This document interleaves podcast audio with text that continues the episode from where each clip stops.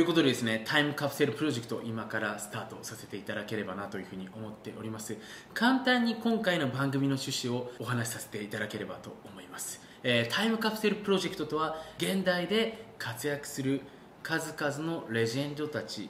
伝説と呼ばれている人たちの無意識、彼らの深層心理レベルで行っている秘密を僕が密かに発掘してそれを未来に残していくそんな番組です、えーなぜタイムカプセルという、えーコンセプトにさせていただいたのか、えーそれはものすごくシンプルで、えー今を生きる人たちを未来の人たちにも知ってほしい、えーその気持ちもそうですし今の人たちにしかできない何かこそが未来にとっての大きなヒントになるんじゃないかなということで、えー今回のこの番組を、えー始めさせていただきました、えーそして何より、えー注目していただきたいのは一切彼らの欲や見栄というものが今回の番組の中では極力出ないような趣旨になっていることです。これはどういうことかというと人間というのは面白くて今目の前のこと今人に何かを聞かれるとどうしても格好をつけてしまったりとかどうしても、えー人にいいように見られてしまうのが、えー僕たちの、えーまあ、本能というか、まあ、性格であり特徴だと思うんですけども100年後にあなたは何を残したいですかと言われた時に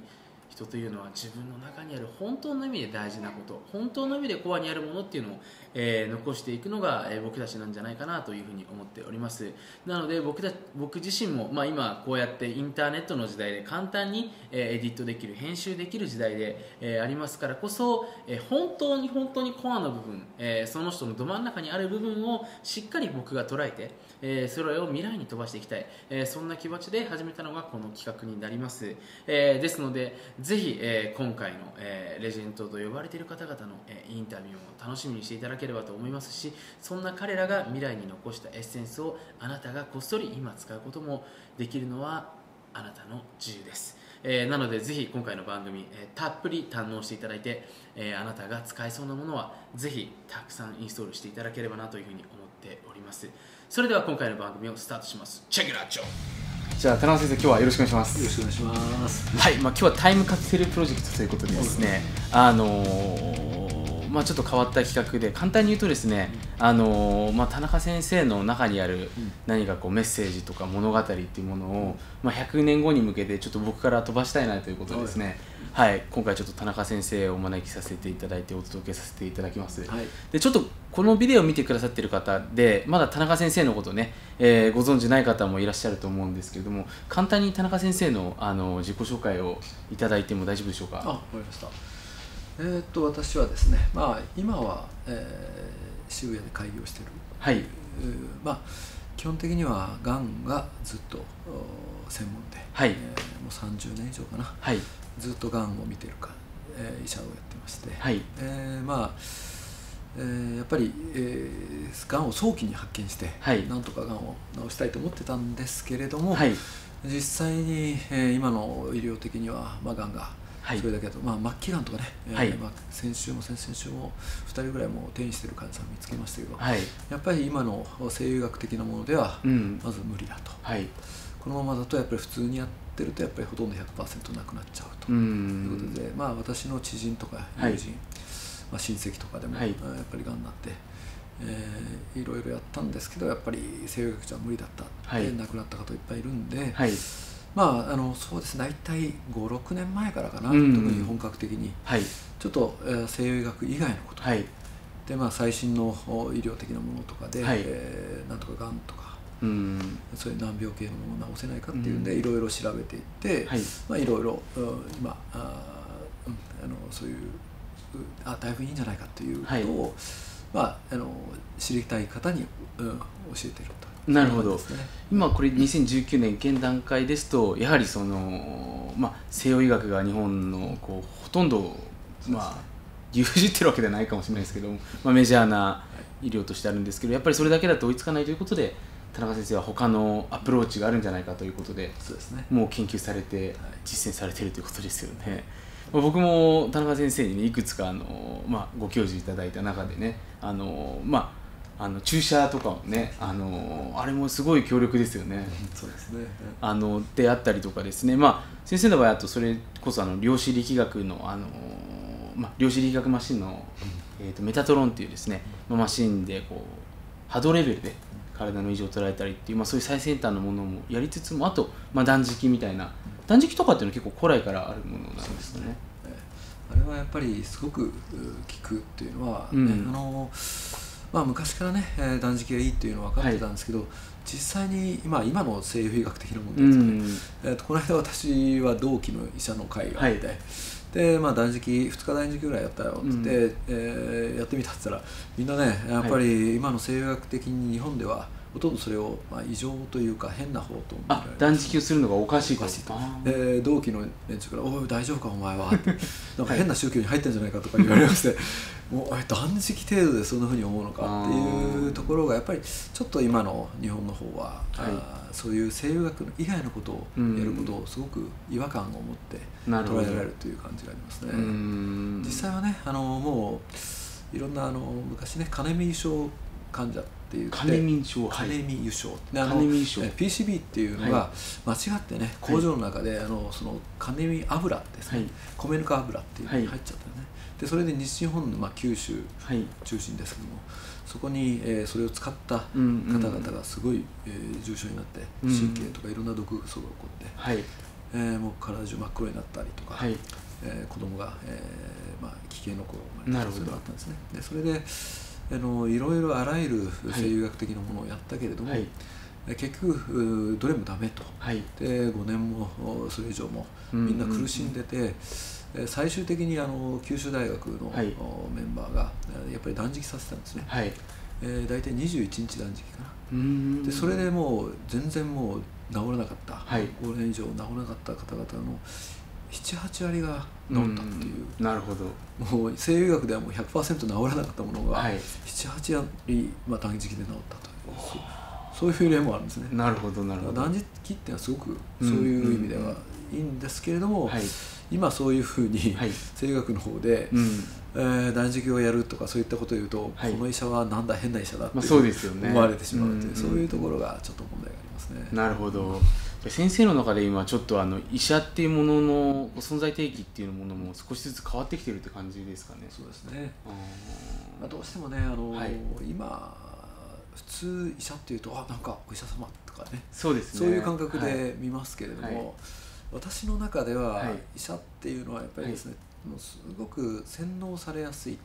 あその医者お医者さんの存在によってってことですか？医者自体医者自体が。洗脳されやすい人が医者になってる。なるほどなるほど。感覚が、はい、私は思ってますね、はい、なるほど、うん、だからどうしてもあの見方が狭くなってる感じですね。まあ、どうしてもね今のあの医学部、はい、受験ですね、はい、これがまあ洗脳されやすい人を入れるようななるほど、えー、教育っていうかそういうシステムになってるんですえー、はい。まあなまあ、簡単に言えばね、はいえーとまあ、子供の時から、はい、えー、親の言うことですね、はい。えー、親があの遊んじゃいけません。勉強しなさいとか言うと「はい」っていうふうに親の洗脳を入って受けるタイプですね。素直なっていうか、はい、で学校に行けば学校に行ったで、はい、で遊びたいじゃないですか、はい、宿題とかしたくないですよね、はい、でこうだけど、まあ、学校の先生が教師が、うん、あ勉強しなさい、うん、遊んじゃいけませんよ。その分勉強しなさい試験受けなさい何をしなさい、塾に行きなさい。とか言ったら、はい。はい、って言って、はい、その通りに洗脳される。そういう人間だけを選別して、えー、通すっていうのが今の、まあ、受験戦争というかなるほど。受験の選別が簡単に言えば、うんうん、あのまあ、親とか教師とか、まあ、国のね、うん、洗脳を受ける人間だけを選別して、まあ、入れているのが今の受験というやつですか。だからそれで選ばれているいわゆる名門の大学とか、はい、まあ、医学部とか、うんうん、そういったところに通ってる人っていうのは結局はあの洗脳を受けやすい人だけ選ばれているっていう。ことですね。なるほど。でその中でもまあお医者さんに関しては、うん、さらに。そうですね。あの入った後ね、はい、またこれがあの医者になるまでに、はい、えー、まあ、6年間。そうですよね、えー、意外としっかりと勉強しなきゃいけないから、うんうん、えー、勉強しなさい。でこれを覚えろこれを覚えろって。覚えることいっぱいありますから、はい、それをちゃんと丸暗記して、うんうんうん、でこういうことをやりなさい。こういう、えー、治療じゃないといけませんよ、はい、こういうことじゃないといけませんよっていうのをちゃんときちっと、はい、その洗脳通りにやってきた。なるほど。そういうメンバーが卒業できて。なるほど。でかつそこでまたね、えー、振り分けで国家試験という、ね、はい、国の決めたこの洗脳のこのこれだけは覚えなさいっていうのだけをちゃんと通った人間が、はい、あの医者の免許を取れると。なるほど、まあ、洗脳を完了した人間が医者になるみたいななるほど。ということはやっぱ先ほど田中先生もおっしゃられてた通り究極的にこう視野が狭くなってしまっている状態で、まあ、患者さんに接してしまうということですよね。そうですね。それによって、まあ、ちょっと起きている問題っていうのはごめんなさいどういったものが、まあ、これなかなかね表ではお話しできない話かもしれませんけれどもお話しできる範囲で伺っても大丈夫でしょうか、はい、まあ、今言ったようにね、はい、あのあ今度ねあの医者に医師免許も取った後も、ねはい、今度医局っていうに入りますよね。はい。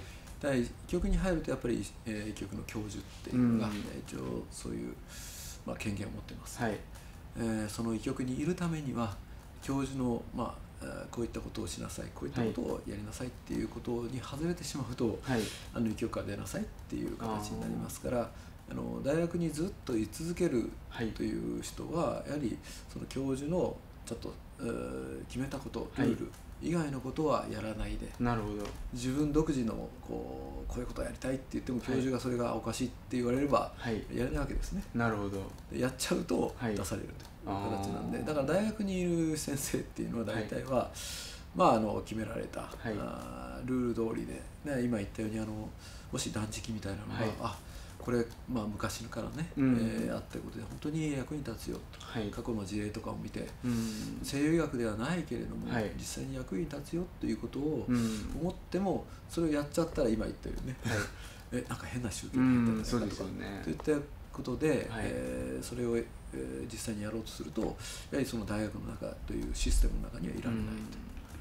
と、だから新しいことっていうのが、すごく日本の場合は、あのすごくできないうん。えー、効果があると思ってもそれを試すことがすごく難しい、はい、そういう状態になってますね。まあ、その点やはりアメリカとか、はい、ヨーロッパの方が意外とやりたい人をやってるっていうところはある程度ありますよね。そういったまあ、うん際立って珍しい活動されていてもあまりこう叩かれないというか潰されないっていう。叩かれるのは叩かれる叩かれるの叩かれるみたいなんですけど、はい、意外とそれに対する、うん、えーとまあ、えーまあ、それを許容するっていうか、はい、それもいいんじゃないっていう人もある程度やっぱり味方してくれる人もある程度いるけども日本の場合は、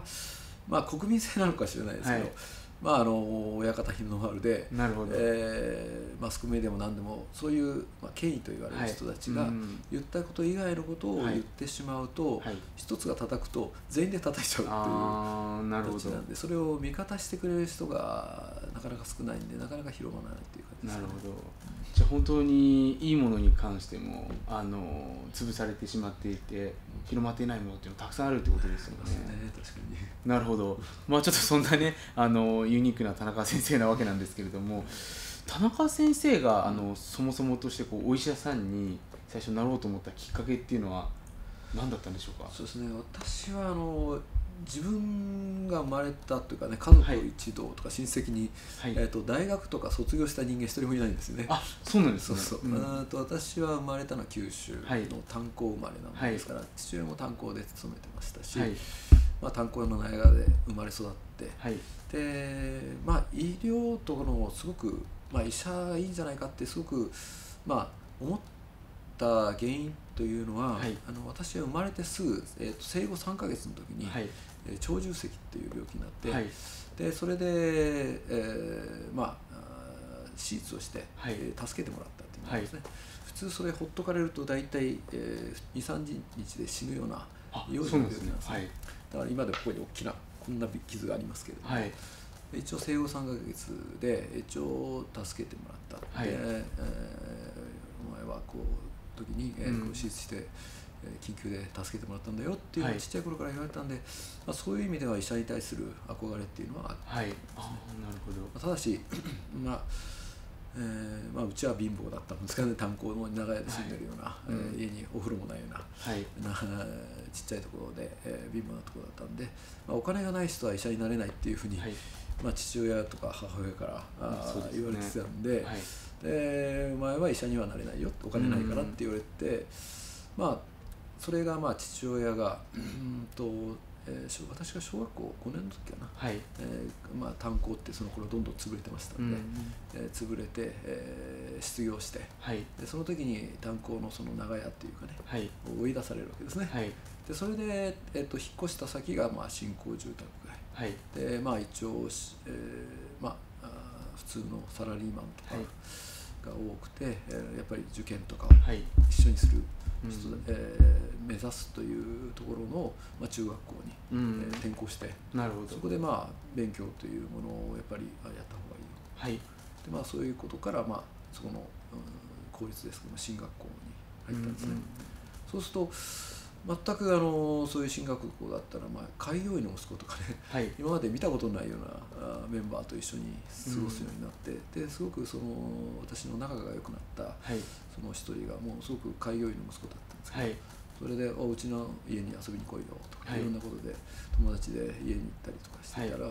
その時ある時に、えー「おい一緒に医学部行こうよ」言われて「何言ってんだ俺うち金ないよ」って、うん えー、医者なんかあなるわけな金がないから」って言ったら「うん、お前大学行くつもりあるのか?」って言われて、はい、まああのまあ、うちの父親は、ね、学歴がなくてやっぱり困ったというか、苦労したんで。はい。あの大学だけは絶対行けよと、うん、親戚一同一人も大学行ったことないけども、はい、お前だけは大学行ってちゃんと学歴つけろって言われたんで、うん、大学行くのは当然だっていう感じだったもんですけど、それでまあ、大学はもう行くつもりだって言ったら、うん、まあ、ただし国立じゃないとね私立はいけないけどっていう話をしたら、はい、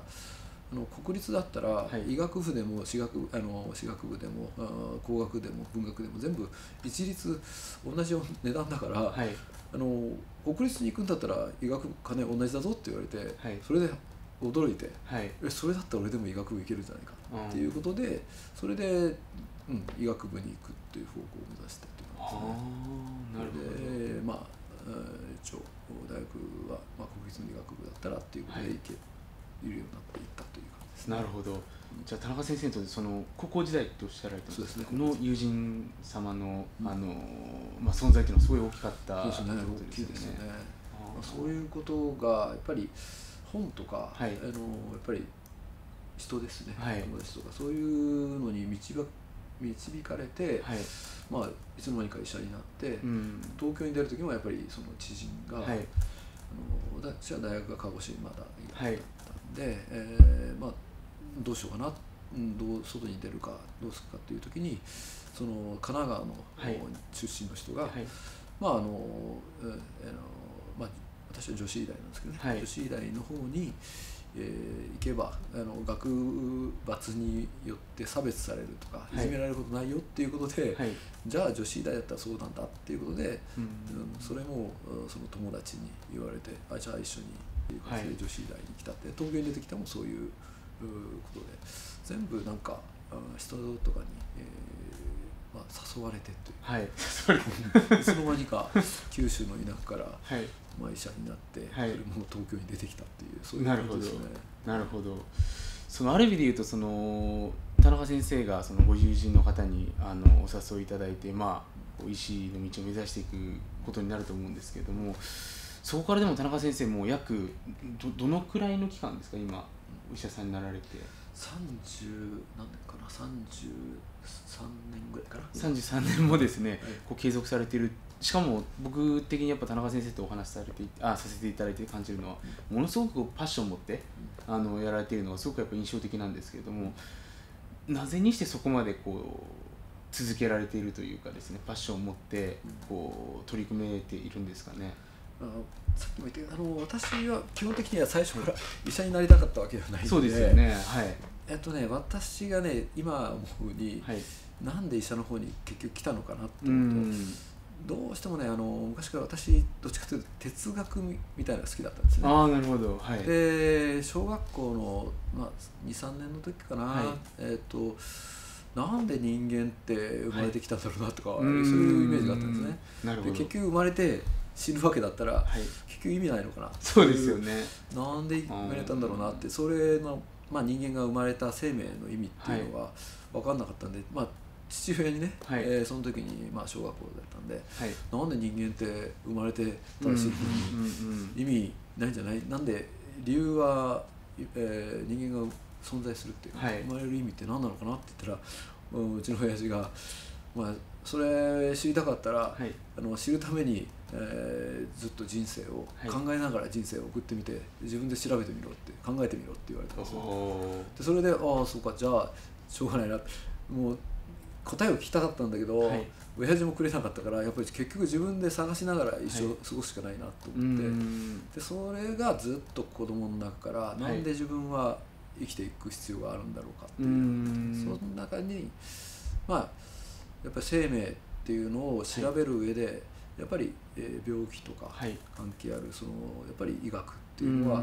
その答えがあるんじゃないかなっていうのはずっとあったんで、はい、それがやっぱり医者になってみたいっていう感覚が芽生えた一つだろうとは思うんですよね。はい、であと、まあ、大学入ってね、はい、どうしてもやっぱりがんがやりたかったですね。他のいろいろ循環器とかいろいろもやったんですけれども、まあ見に行ったんですけど、結局やっぱりがんをどうしてもやりたいと。これはやっぱりねその生命のやっぱり根本的なものをその勝手に増殖して、はい、えー、まあ、宿主である人間を殺してしまう。あのがんのその無謀なやり方ですね、はい、これの謎を解いたらその生命というもの自体が分かるんじゃないかな、はい、ここにがんを解き明かす中で、うん、その生命の神秘が分かるんじゃないかなっていうことでがんやりたいっていうふうにずっとやってきたということですね。それもじゃあやはりその哲学がもしかしたらベースになっているかもしれないってことですよね。だから結局私は、はい、えーと、健康とかそういったもの、はい、病気っていうのを、うん、なぜ、えー、健康っていうのはどういうものなのか定義されて、病気は何か、でそれはどういったことで起こるかっていうのは私結局最近やっと思ってるのが、まあ、エネルギー理論ですよね。はい。えーまあ、今の西洋医学って、はい。えーとまあ、ロボットとして人間を使うから、ね、なるほど、はい、だから人間の体が病気になった時は、はい、部品交換の感覚で、えー、体をする、まあ、特に移植なんかそうですし、はい、そうですよね、今の万能細胞 ISP 細胞とかいうのも、結局は自分の壊れたところを新しい部品をまた、ね ISP 細胞で作ってそれで入れ替えるという、結局やっぱり部品としてしか考えてない、そういう感覚がちょっと違和感があるなるほど。で結局、まあ、ロボットでも車でもそうですけども、はい、物があっても失礼 えーと、エネルギーがないと動かないですね。そうですよね。ガスがないと、うん、結局そのエネルギーがやっぱり必要だと、はい、そこの感覚が今の西洋医学というか日本の医学ではない、うん、そこに問題があるんじゃないかなっていうことでそれをエネルギーを入れさえすれば、はい、まあ、人間の体とかはちゃんと宇宙っていうのはすごく精密にできてますので、うん、勝手に修復をしてくれると、そこをちょっといろいろ、まあ、いろんなセミナーとかでお話してるっていう、はい。まあ、それが 私の、まあ、パッションというか、まあ、うん、なぜ人間が生まれてくるかというそういうことが面白いなっていうそこがパッションといえばパッションかなと思います。そのでも田中先生はある意味で言うと僕らから見るとねお医者様であのこう何でも僕らがしてないことをしていてねあの患者さんを救ってくれるヒーローみたいなねあの存在ではありますけどでもやっぱり田中先生側から見るとそういう、まあ、がん患者さんっていう、まあ、ある意味こうどん底っていうとちょっと言い方失礼ですけれどもちょっともう人生の中でやっぱりこう窮地に陥っている人たちを救う仕事なのである意味で言うとプレッシャーとものすごいこうストレスがかかると思うんですけどもそういった仕事をこうやっぱり長くパッションを持って続けられるってやっぱり尋常じゃないことだと思うんですよね。その根本的にある源っていうのは他には何かあるんですか？そうですね。うん。源はやっぱり やっぱりみんな人間はやっぱり幸せになってほしいなっていう感覚ですよね、うん、幸せになる権利もあるし、うんはい、最近やっぱり思ってきたのが、はい、人間がまあ今さっき言ったように生まれて死ぬまで、はい、何のために生まれてきたかってやっぱり幸せってになるためというか、はい、幸せな記憶というか、うん、経験を積んでいくために生まれてきたとい。う感覚なんですね。はいうん、でそれを、まあ、幸せって何かって、まあ、これも定義を考えなきゃいけないと思って結局今思ってるのは、愛情だと思うんですね。はい。愛情のエネルギー愛情もエネルギーだと思うんですけど、うん、愛情エネルギーがどれだけたくさんか、うん、愛情エネルギーを感じてたくさんあると、それがいわゆる幸せっていう感覚になるんじゃない。それを、はい、えーと、他の人ですね、はい、周りの人に与えるっていうのが結局人間が生まれてきた死ぬまでにやるべきこと。それがまあ、愛情のエネルギーを、はい、広めるというか増殖させるっていうか、はい、それが生きる意味というかな。なるほど。それじゃないかなっていう感覚があるんで、はい、結局がん患者とかそういう病気のとか悩む人っていうのはその愛情エネルギーを感じられなくなってきた。なるほど、えー、受け取れなくなってきた、それが病気まあ、それがもっとひどい場合はそういったものになるっていう私は最近はとイメージがあるんでなるほど。そこをまあえーとまあ、愛情エネルギーをたくさんあげるそういうことをみんながやっていけば、はい、がんも治る。それが結局は自分たちが生きた意味というか、はい、うそういったことに気が付くんじゃないかなということで、うん、私は、まあ、がんを治すということを通じて、まあ、自分の中に、はい、あのそういう自分が生きる意味っていうのをね、はい、見出してきたっていう感じですね。ああすごく愛情ってある意味で言うとあの人によっては感じたことがない人にとってはすごい難しいものの感じもするんですけれども、うん、田中先生とってこう愛情をこう人に配るっていうのはどういう感覚なんですかね、まあ、これはですね、まあ、はい、エネルギーを与えるっていう感覚ですね、はい、知識もエネルギーなんですけど、うん、そういう人間には好奇心ってあるじゃないですか、はい、ありますね。あれ好奇心って何かっていうと、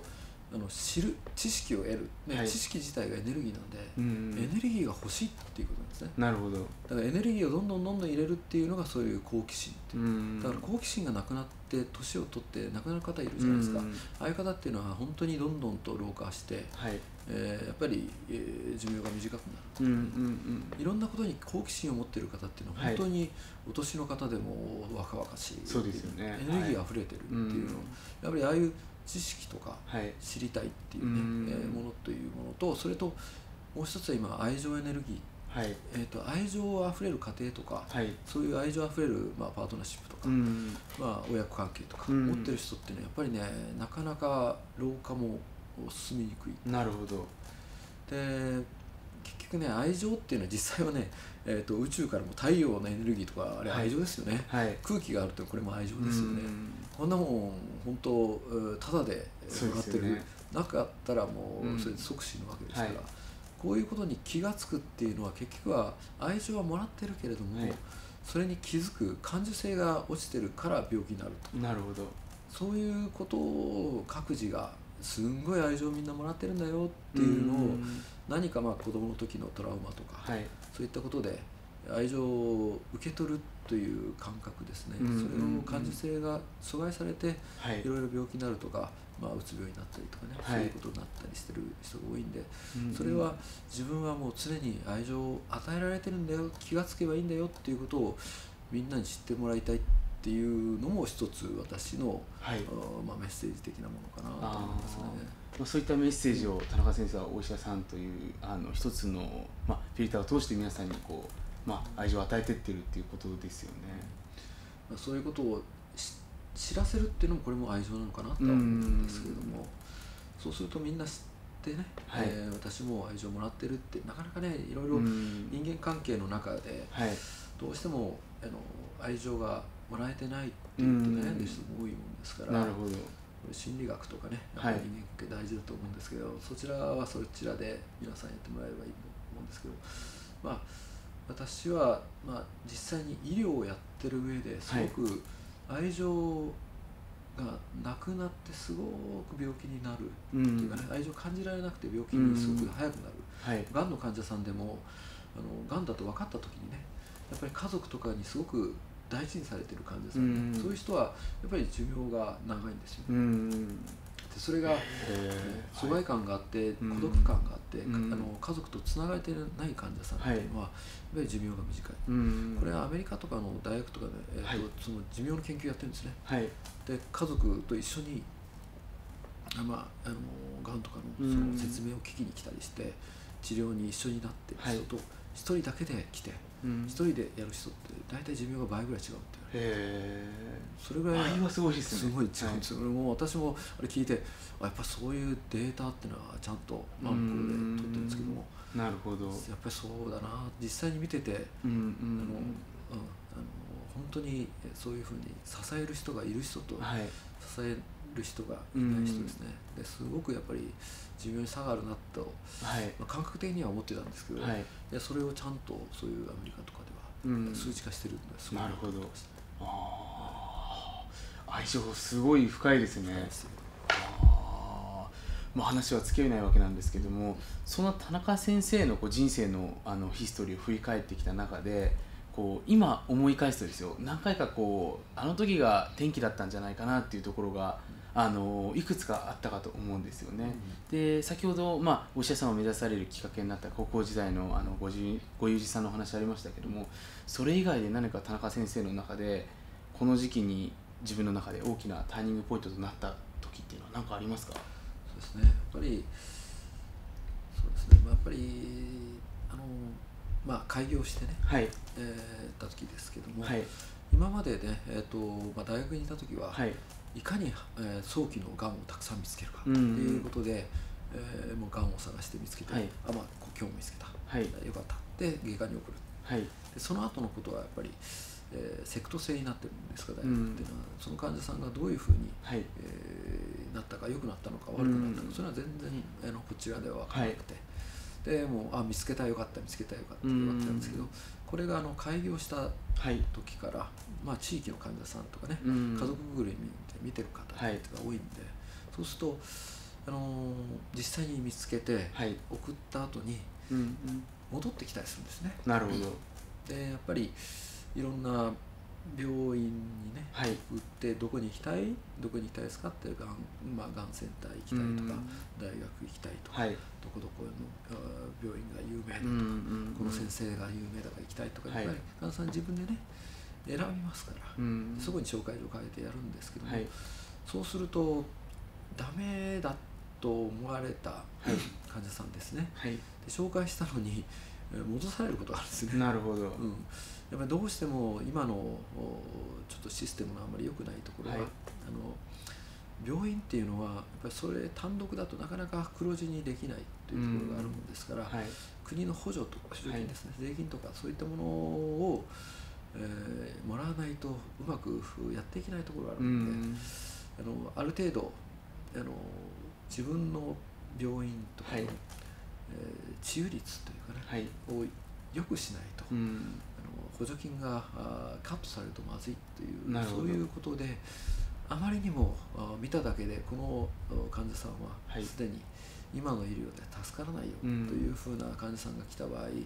それをね、まあ、あの 受け取らない病院っていうのがやっぱりあるんですね。なるほど。で紹介したのにあのちょっともううちでやってもやっぱり無理だから、はい、あの元の病院に、えー、紹介した病院に戻ってくださいとか言われて戻される患者さんがいるんですね。そうするとやっぱり、えー、私がやはり、えー、見つけたと思ってたのに、はい、結局はやはり最後までね見とる形でやらなきゃいけない。と、うん、でそうすると今までは見つければ、えー、見つけた見つけたでえそれで喜んでたのが、うん、その患者さんとか、まあ、家族の方と、えー、最後まで向き合わなきゃいけないとなった時に、はい、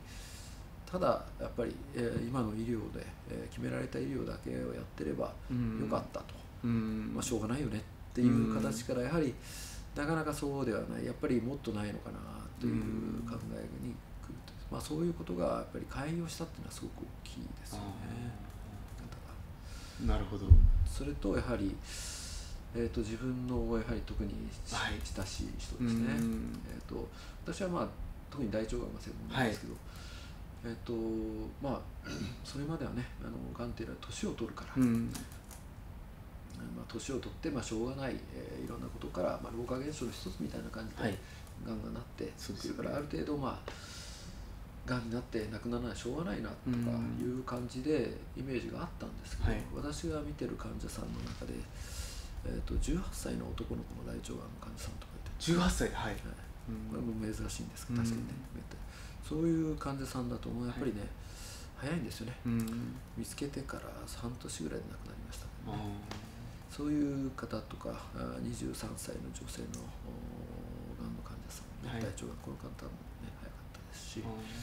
でつい、えー、そうですね5年ぐらい前なのかな、はい、これは、えーと、私の、まあ、すごく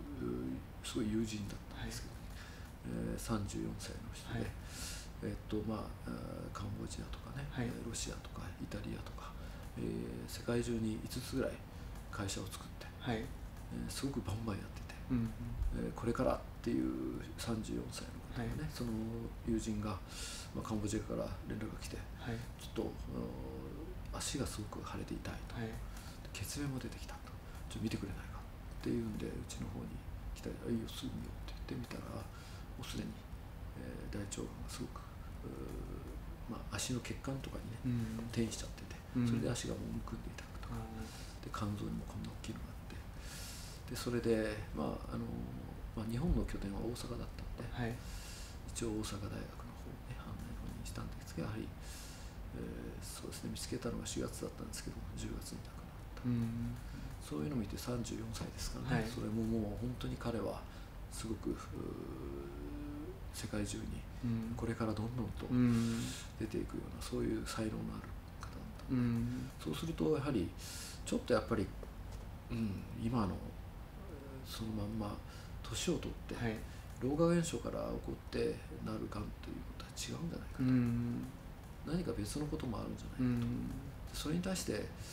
まあしょうがないよね。じゃ済まないんじゃない。かと、はい、そういうことで、えー、いろいろもっともっと調べて、えー、世の中にもっと日本だけじゃなくて世界中のこととか、で古いこととかも掘り出しててもいいものがあるんじゃないかなと思って探し出し始めたっていうのがありますね。なるほど、じゃあ中先生の中でその、まあ、開業された瞬間そしてやっぱり高校時代の友人っていうのはすごく大きな、こうターニングポイントというか大きな変化だったってことですよね。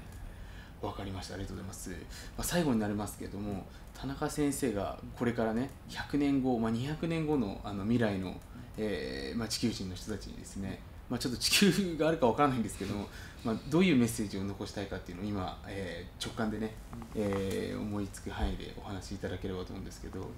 メッセージ残すというかね、はい、私は多分100年後にこういうのを見てたら、はい、なんてしょうもない医療をやってたんだろうなと 100年後の人は思うだろうなと思うんですね。はい、で、ここで、まあ、